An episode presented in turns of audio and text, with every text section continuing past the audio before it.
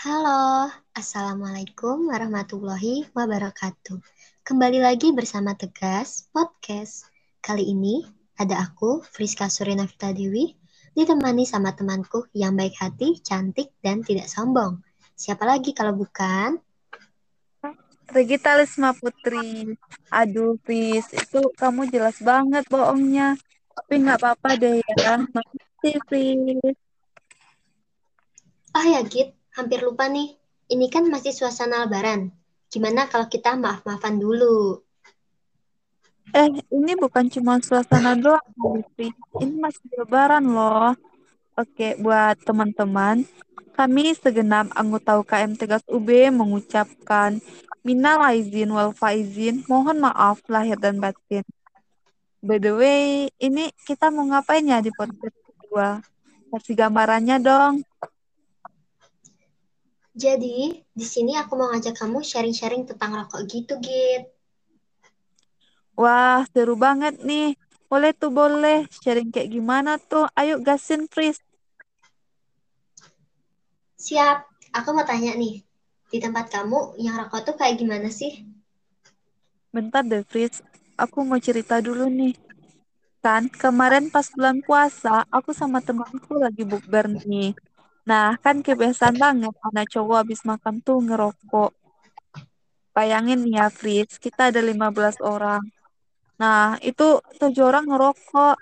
Belum lagi nih ya, meja sebelah yang isinya cowok semua juga pada ngerokok. Kita-kita kan jadi kesal karena asapnya. Udah batuk-batuk nih, gak nyadar juga. Menurut kamu gimana nih sama mereka yang kayak gini? Wah, parah juga sih ya. Pasti bakal ada rasa nggak nyaman juga karena asapnya itu. Mereka enak-enak aja ngisap rokoknya. Lah kita yang nggak ngapa-ngapain, kena asapnya juga. Ntar ujung-ujungnya jadi batuk deh. Parah banget, Fris. Aku tuh sampai nggak tahu mau bilang apa sama mereka. Nah, iya, Fris. Yang nanggung risikonya kan bukan mereka doang. Kita yang nggak ngapa-ngapain ini juga kena, kan? Iya betul, Git. Di tempatku juga gitu. Nih ya, contoh deketnya aja. Di rumahku, semua yang laki-laki pasti ngerokok. Bayangin deh, sehari tuh satu orang bisa ngabisin satu bungkus rokok. Kalau dibilangin, pasti ngelawan. Pada bilang, kalau nggak ngerokok mulutnya pahit lah, yang jadi nggak semangat lah. Pokoknya banyak deh alasannya. Masku juga yang asal nggak rokok, jadi ngerokok. Gara-gara ke bawah lingkungannya itu. Pokoknya susah deh kalau mau diberhentiin rokoknya. Nah, benar-benar banyak banget alasannya. Oh iya, Fris, kamu tahu nggak sih kalau Indonesia merupakan negara dengan jumlah perokok tertinggi ketiga di dunia loh, di bawah Cina sama India. Berdasarkan data riset kesehatan Dadar 2018, prevalensi perokok di atas usia 15 tahun sudah mencapai 33,8 persen. Sedangkan yang untuk berusia 10 sampai 18 tahun 7,2 persen di tahun 2018 meningkat menjadi 9,1 persen di tahun 2018. Wah, banyak juga ya ternyata. Oh ya, kamu tahu nggak apa sih yang buat rokok itu jadi digemari sama orang-orang? Sebenarnya di dalam rokok itu ada apa sih? Nah, jadi gini, Fris. Di dalam rokok itu ada zat yang namanya nikotin. Nah, zat inilah yang menyebabkan kecanduan.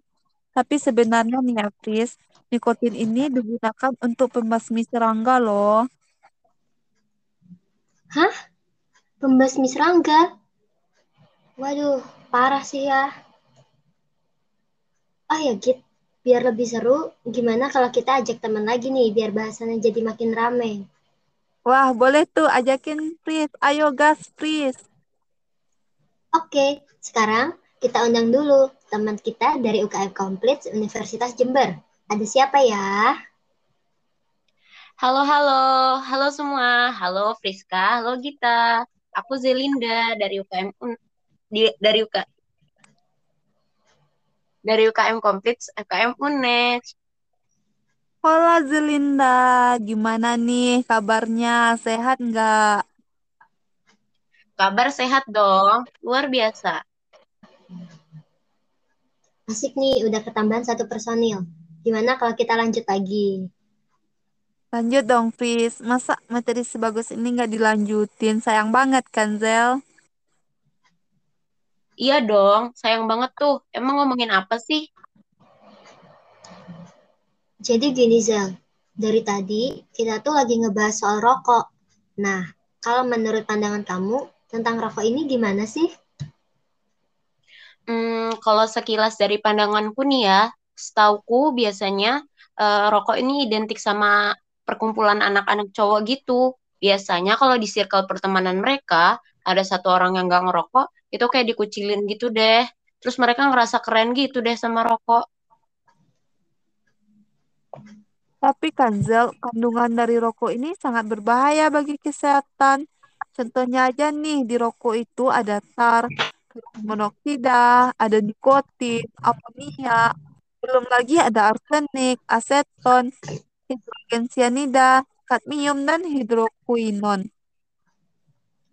Waduh, gimana nih? Kandungannya bahaya juga ya. Jadi kalau mau gaya-gayaan biar kelihatan keren juga serem juga. Ayo, lanjut lagi dong. Benar-benar serem juga sih. Hmm, tapi lo guys, sebenarnya industri rokok ini memberikan kontribusi buat perekonomian Indonesia kayak aku pernah baca gitu di sebuah jurnal laporannya Ernest and Young 2015. Di sana tuh tertera kalau misalnya nilai penjualan rokok di Indonesia melibatkan sekitar 5,9 juta pekerja. Terus nilainya itu memperkirakan mencapai 276 triliun gitu deh di tahun 2014. Besar banget nggak sih kontribusinya buat perekonomian Indonesia? Nah, iya lumayan besar sih. Tapi nih ya, Fris. Eh, tapi nih ya, Zel. Dalam satu kondisi, rokok ini sangat amat berbahaya, baik itu buat diri sendiri ataupun buat orang lain di sekitar. Oh iya, tahu nggak guys, kalau dalam kondisi pandemi ini, perokok aktif meningkat loh. Ini lihat aja kakakku yang awalnya nggak ngerokok, tiba-tiba merokok. Hal ini dikarenakan pada saat pandemi dia nggak ada kegiatan. Nah, jadi dia penasaran nih gimana rasanya rokok. Yang awalnya cuma coba-coba, jadi kecanduan deh. Hmm, tapi kan semakin banyak yang rokok, semakin banyak juga pendapatan negara. Oh ya guys, aku juga baca nih ya di kompas.com bahwa perokok memiliki resiko kematian karena COVID-19 ini sampai 14 kali lebih tinggi loh dibandingkan yang bukan perokok. Menurut Agus sih ada empat poin penting yang menyebabkan perokok dapat memperparah infeksi COVID-19. Kalian kepo nggak? Empat poin penting itu apa aja? Wah, empat poin penting. Apa aja tuh? Kepo banget. Iya nih, aku juga kepo. Ada apa aja tuh, Fris? Kasih tahu dong. Asik nih pada kepo. Berhubung kalian kepo, jadi aku kasih tahu deh. Empat poin ini, yang pertama, Rokok mengaktifkan reseptor ACE2 sebagai sel inang virus SARS-CoV-2 penyebab COVID-19 hidup dan berkembang biak secara aktif. Yang kedua, rokok juga dapat menyebabkan gangguan pada sistem imunitas, terutama saluran napas dan paru-paru akibat dari asap rokoknya itu, di mana sistem imunitas yang terganggu akan memperbesar resiko terinfeksi COVID-19. Yang ketiga, Rokok kan udah sejak lama diketahui dan terbukti menyebabkan ragam penyakit komorbid seperti penyakit jantung, diabetes, hipertensi, stroke, dan masih banyak penyakit lain. Gak cuma itu nih guys. Umumnya, para perokok terbiasa dengan aktivitas menyentuh mulut saat merokok. Perokok sering meletakkan tangan ke mulut saat merokok, dan biasanya mereka mana ada yang mencuci tangan dulu sebelum merokok. Padahal kan kita nggak tahu aja itu tangan udah terkontaminasi virus atau enggaknya. Widih, ngeri sih kalau kayak gitu. Emang kita tuh lebih baik menghindari pengaruh untuk merokok nggak sih? Kayak yang aku pernah baca di p2ptmkompas.go.id, ada loh cara menghindari pengaruh untuk merokok. Ada enam. Yang pertama, kita hindari berkumpul dengan teman-teman yang sedang merokok. Terus yang kedua, kita ngeyakinin diri bahwa rokok itu bukan satu-satunya sarana pergaulan. Terus yang ketiga, jangan malu mengatakan bahwa diri kita bukan perokok. Yang keempat, kita harus sih kita harus sih cari banyak-banyak informasi tentang bahaya rokok biar kita takut gitu. Terus yang kelima, menghindari sesuatu yang terkait tentang rokok, kayak sponsor, iklan, poster, rokok gratis. Terus yang terakhir, kita lakuin deh hal-hal yang positif, kayak olahraga, baca buku, terus ngelakuin hobi yang kita suka. Nah, bisa dicoba itu guys. Oh iya, menurut WHO, rokok merupakan penyebab utama kematian loh, di mana 3 juta orang mengalami kematian ini setiap tahunnya. Tahu nggak guys, kalau WHO membuat suatu pergerakan yang dinamakan WNTD, atau Hari Tanpa Tembakau Dunia, diperingati setiap tanggal 31 Mei. Gerakan ini menyerukan para perokok agar berpuasa tidak merokok selama 24 jam, serentak di seluruh dunia. Tujuan dari program ini yaitu untuk menarik perhatian dunia mengenai penyebar luasan kebiasaan merokok dan dampaknya terhadap kesehatan. Tahu nggak guys, kalau kematian akibat rokok tidak hanya karena para perokok aktif loh, tapi juga termasuk para perokok pasif di mana data yang diberikan WHO 890 ribu merupakan kematian para perokok pasif. WHO juga meraih sebuah perjanjian bersejarah loh pada tahun 2005, di mana saat ini telah diratifikasi oleh 180 negara yang menyerukan larangan terhadap pariwara dan dana sponsor tembakau, serta pengenaan pajak untuk mengurangi konsumsi tembakau.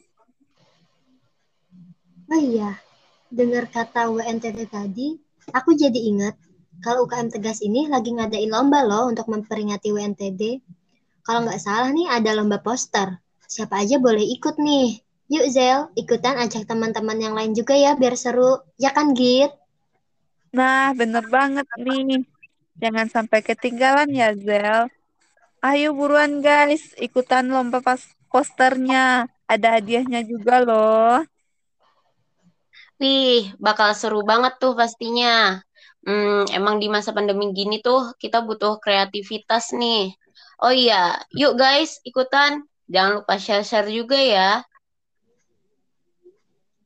Asik nih. Oh ya, uh, untuk Gita sama Zelinda, keluarin closing statement ala kalian dong. Aku kepo nih.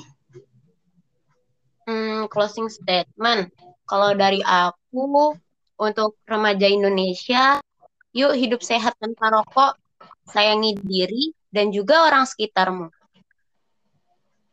Nah, kalau dari aku kayak gini nih.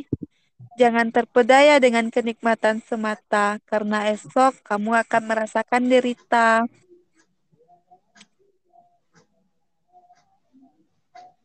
Wah, mantap nih mantap Zelinda sama Gita. Aku juga ah mau nambahin kalau kata Kak Iqbal, silahkan merokok, asal asapnya ditelan sendiri. Gak kerasa ya, udah di penghujung acara. Boleh kali ya kita akhiri podcast kali ini. Sampai jumpa di podcast selanjutnya. Makasih ya guys. Wah, sampai jumpa. Makasih Friska dan Gita udah bolehin aku gabung. Siap. Terima kasih Gita, Zelinda, dan teman-teman semua. Sampai jumpa di podcast selanjutnya. Wassalamualaikum warahmatullahi wabarakatuh. See you.